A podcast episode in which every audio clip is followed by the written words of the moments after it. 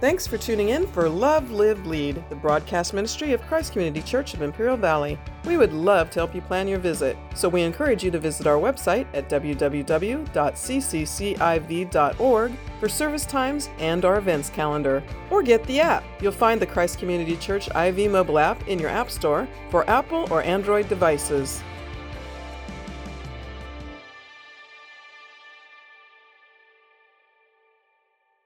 Because as long as we refuse to acknowledge and glorify God in the presence of our culture, in the presence of our country, America can't be great again.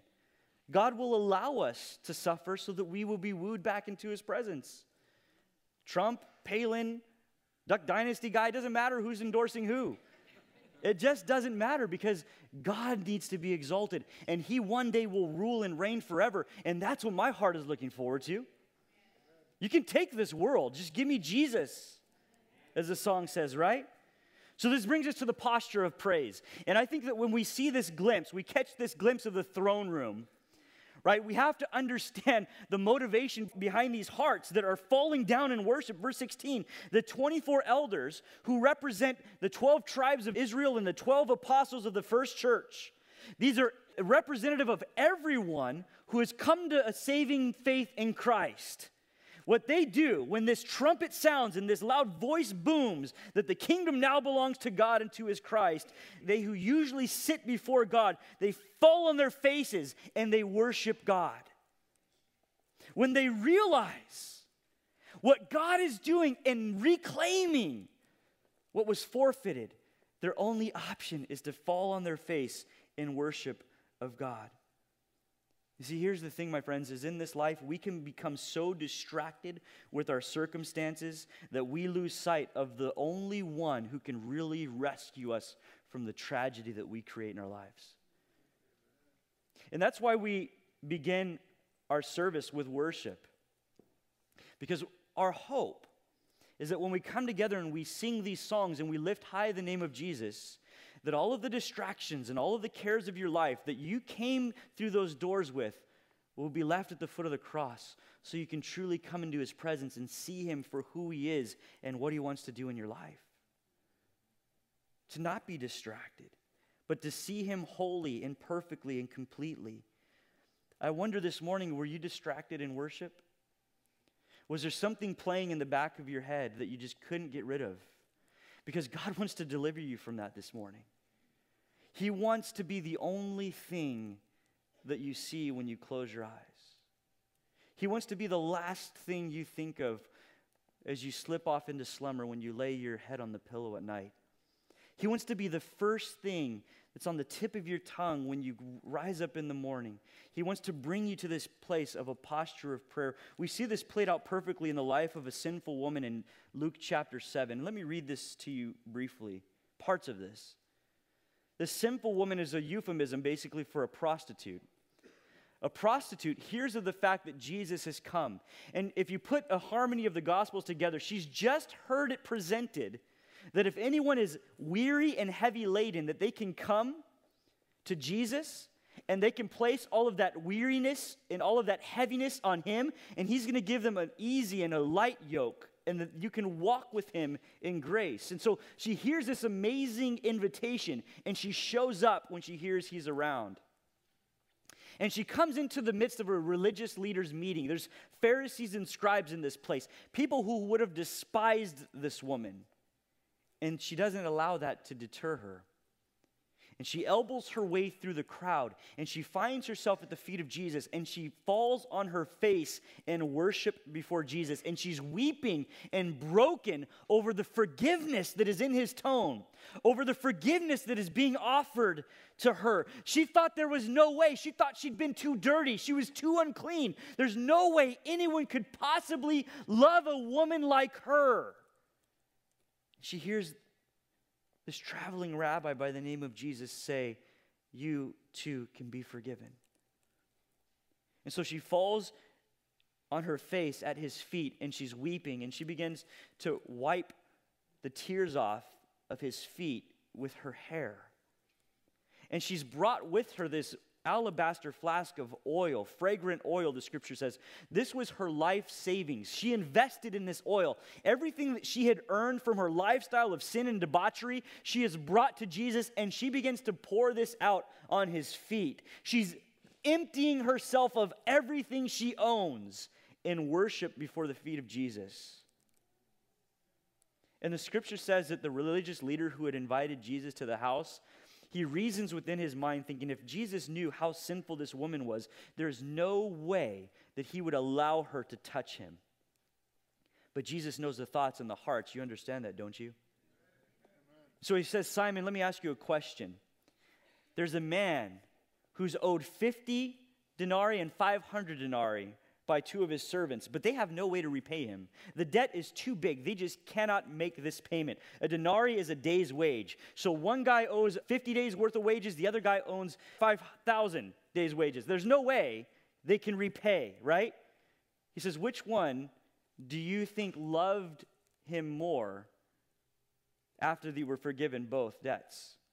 Who loved the master more, the one who was forgiven 50 or the one who was forgiven 5,000? 100. Who, who loves more? He says, Well, I, I suppose it's the one who's been forgiven more. And Jesus says, You're exactly right. This woman who you call a sinner, she understands forgiveness. But you, you religious leaders, you don't get it. I came into my home and you didn't offer me a kiss, but this woman is kissing my feet. You didn't wash my feet, but she's washing my feet with the tears and wiping them with the hair. You didn't anoint my head with oil, but she's pouring out her life savings upon my feet because this woman who knows that she's been forgiven, because she's been forgiven much, the same also loves much, and it has brought her to a place of brokenness and worship and a posture of praise. My friends, do you understand all that you've been forgiven? Because when you understand all that you've been forgiven, just like these 24 elders, they're falling on their faces in worship before God. It doesn't matter who sees, it doesn't matter who's watching, it doesn't matter what the person next to you thinks. All that matters is that I know that I've been forgiven so much, and all I can do is fall on my face and worship a God who loves me that much. The person who understands how much they've been forgiven is the person who will love to the point of praise. Do you love Jesus to the point of praise this morning? If you don't, why not? What is it that you don't understand? Have you emptied your alabaster flask? Have you fallen on your face like these elders, like these 24 who represent the entire church? Have you fallen on your face like them and say, Jesus, you have forgiven so much. You are a good, good God. And I have no choice but to offer to you my worship and my praise. So we see this posture of praise come forth, but there's a reason why and this is our next point the heart of thanks. And I truly believe that somewhere deep down inside of us, the more thankfulness we have within our hearts, the more clear the picture we have of Jesus. If you find yourself complaining over and over and over again about the same things rather than thanking God and blessing the Lord and crying out, saying, God, I am not worthy. God, I don't deserve what you've given me. God, why me? Why have you been so good and so kind and so loving to me? If that's not your heart, it's because you don't see the glimpse and you haven't caught the true glimpse of the glory of Jesus just yet. You see, there's this idea of thankfulness that has to come forth in our lives. We have to bring our thanks before the Lord. The scripture says this in First Chronicles chapter 16 that we should give thanks to the Lord for he is good. How many of you could testify that God has been good to you? Now, here's the thing, amen. You can't you can't allow the enemy to rip you off. The scripture says that all things work together for the what? For the good of those who love God and are called according to his purposes. That the nature of God, at the very essence, the core of who God is, God is good. Even in the midst of him pouring out his wrath, like we're going to see, the core of who God is, God is good. And that should cause us to give praise and to give thanks. He doesn't want to see his children suffer needlessly. There's a purpose behind every every single bowl of wrath that's going to be poured out. Every trumpet that is sounded, every seal that is broken. The reason is because God is wooing you to Him, because God is good. The scripture says that we should come to Him, Psalm 95. Let us come before his presence with thanksgiving. Let us shout joyfully to him with psalms, for the Lord our God is a great God, the King above all gods. That's who we serve. That's why we sing, that we should worship him with thanksgiving, with songs. Don't show up late for worship. What do you think that communicates to God? Now, I'm not trying to point my fingers or wag my finger at anybody. I know things happen. And I, I know things go on and it's difficult to get kids ready. And kids are like, it's like there's little demons inside your babies when you're trying to make it to church. I've been there. I understand it. But if you're habitually late every single week, you're missing worship, start waking up earlier. It's not that difficult. It doesn't take a rocket scientist to figure it out, right? If you're waking up at 8 and you're 30 minutes late, wake up at 7:30. Do the math. Don't miss out on the opportunity that you have to come into the presence of God with thanksgiving and with song and to raise your voice. That is why I'm so thankful for those who work so passionately to lead you into God's presence. They practice and they rehearse, but it's more than practice and rehearsing. They're doing this because they don't want to stumble any of you. They don't want to grieve God's spirit. They don't want to quench the spirit by doing something wrong on stage. They want their hearts to be right and they want the music to be right. But most of all, they just want to be in the presence of God because if they are there, they believe you will follow them into God's presence. Amen.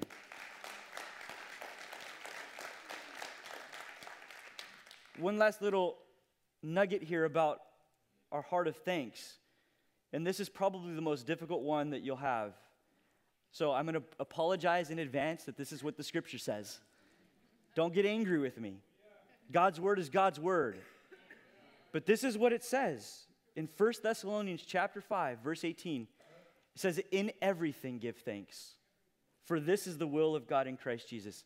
In every trial, in every heartache, in every struggle, and every time your bank account is a little bit short, and every time the kids are coughing, and every time you're up in the middle of the night, and every time you're worried about your job or your employment, it says in everything give thanks. What is all of this in this life compared to what God has forgiven us of?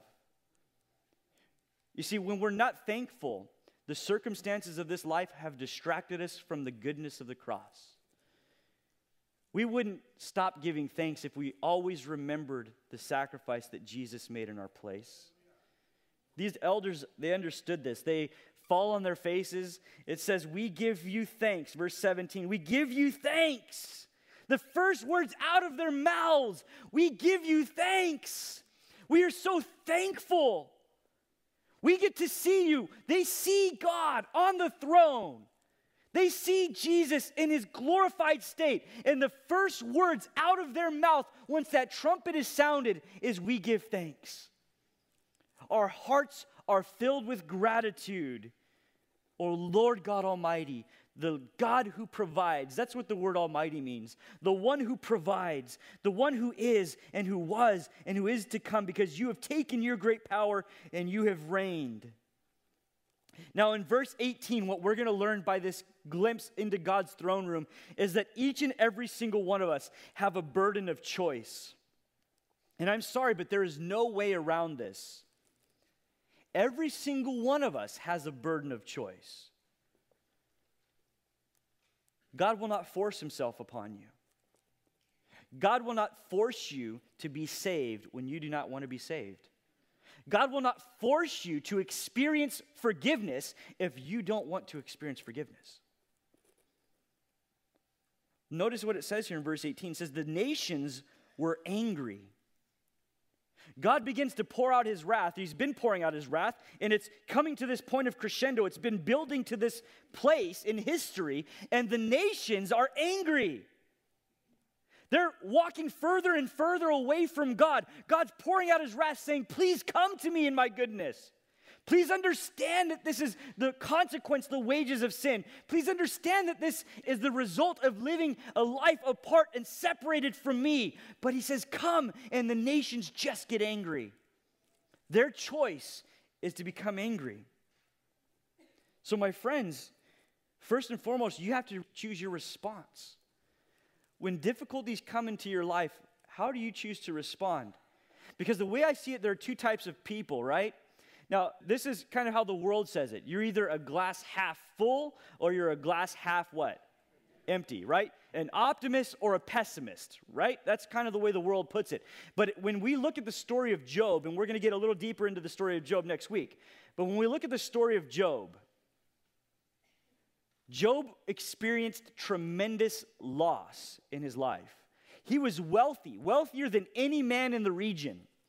He had camels and sheep and oxen and servants, and he had a lot of them. He had seven sons and three daughters.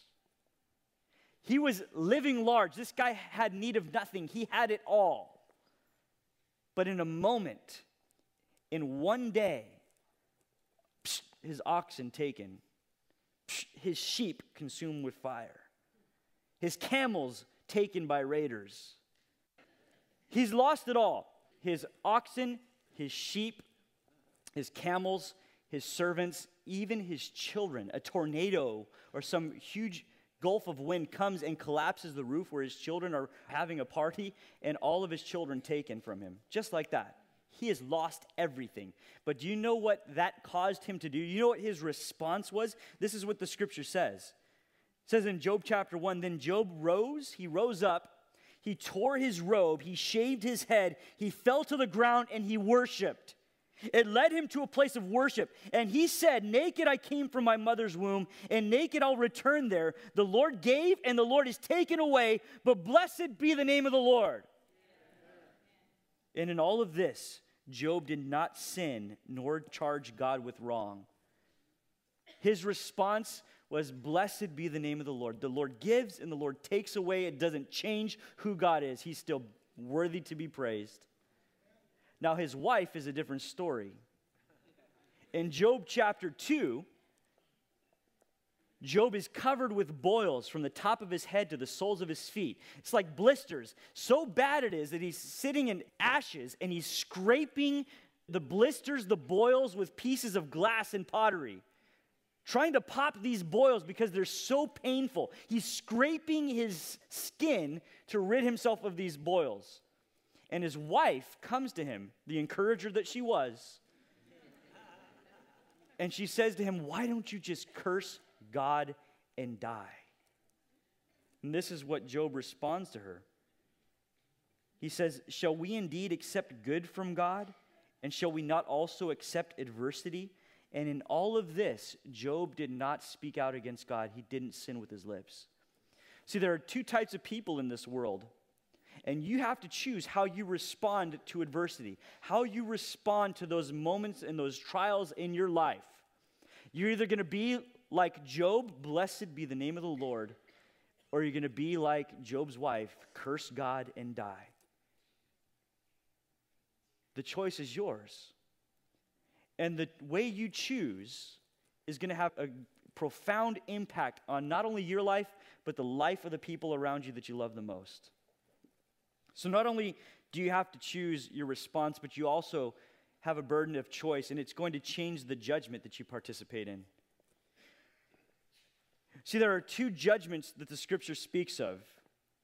The first is a judgment of wrath. And here's the thing is you don't have to experience wrath you can choose to be exempt from that wrath because Jesus already accepted the totality of that wrath on the cross. The scripture says that in the hand of the Lord, there's a cup it's a cup of God's fury, it's a cup of God's wrath. And in the Garden of Gethsemane, Jesus is struggling. He's sweating drops of blood and he's struggling with God and he's praying over and over and over again Father, if it's possible, please take this cup from before me. Nevertheless, not my will, but your will be done. That cup of God's wrath that we deserved is staring Jesus in the face. And he's saying, God, please, if there's another way, let's choose that way. Nevertheless, if the only way for my friends to be saved is for me to drink that cup of wrath so they don't have to drink that wrath, I will gladly drink it. There on the cross, Jesus cries out, My God, my God, why have you forsaken me?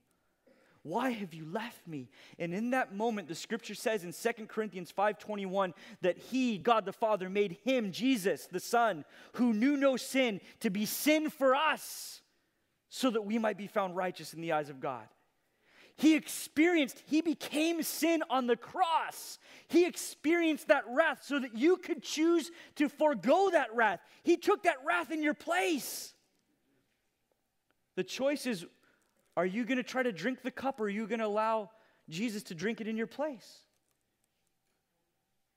Pastor Jerry was over at our house a couple of weekends ago and we had a little barbecue and the kids were riding motorcycles and quads and stuff. And we started a fire in this little chimney thing that's in the courtyard area. And his son Caleb was watching that fire and he wanted to get close to that fire. And they kept telling him, No, you're too close, back away. And finally, he walks up to that little chimney, he reaches out, he touches that piece of metal, and guess what happens? Immediately, listen to me. God is telling you, you do not have to taste that wrath. You do not have to touch that fire, but the choice is still yours whether or not you reach out to touch it. God wants you to be spared. He doesn't want you to experience that pain. Now, the scripture talks about two judgments, and one, one is found in Revelation 20, and we'll get there eventually. It's called the Great White Throne Judgment. And this is where all of those who have rejected Christ will be judged according to their works. Listen to what Obadiah, verse 15 says. It says, For the day of the Lord is upon the nations, it's coming near. As you have done, so shall it be done to you. And in the great white throne judgment, we're going to be judged based upon our works, upon our deeds. And it's like a scale. But every single one, every single person will be found lacking in that day because we cannot make up for the sin that we brought into our lives. And so those people will be sentenced to an eternity separated from God because they chose not to let Jesus drink the wrath. But there's a second judgment and it's called the Bema seat. So you have the choice of wrath or you have the choice of reward. And when I think about that, that's an easy decision for me. How many of you would choose wrath over reward? If so, there's something wrong with you. You're a masochist. You need help. Here's a choice laid out you can choose wrath or you can choose reward. In 1 Corinthians chapter 3, Paul wrote about this and he says, For in that day each one's works will become clear, for the day will declare it, because it will be revealed by fire. The fire will test of what sort each one's work is. That God is going to try all of our works, and He's going to be able to see by that fire it's going to be refined in the fire, and we're either going to receive reward or we'll suffer loss based upon the motives of why we do things, why we give of that time, why we, we give to that charity, why we give to that work. Those things cannot save us, but if our heart is right behind those things, we can receive reward for those. Listen to this 2 Corinthians chapter 5 says, For we all must appear before the judgment seat of Christ. Every single person will be judged that each one may receive the things which he has done in the body according to what he has done, whether good or bad. That word bad means worthless. Every single one of us will be judged. It's your choice whether or not you're judged at the great white throne judgment and you, you receive wrath, or you're judged at the bema seat, the reward seat, where you receive rewards for what you've done with the pure heart. I want to be at the bema seat. I don't want to be anywhere near the great white throne judgment and I hope you'll join me at the proper seat.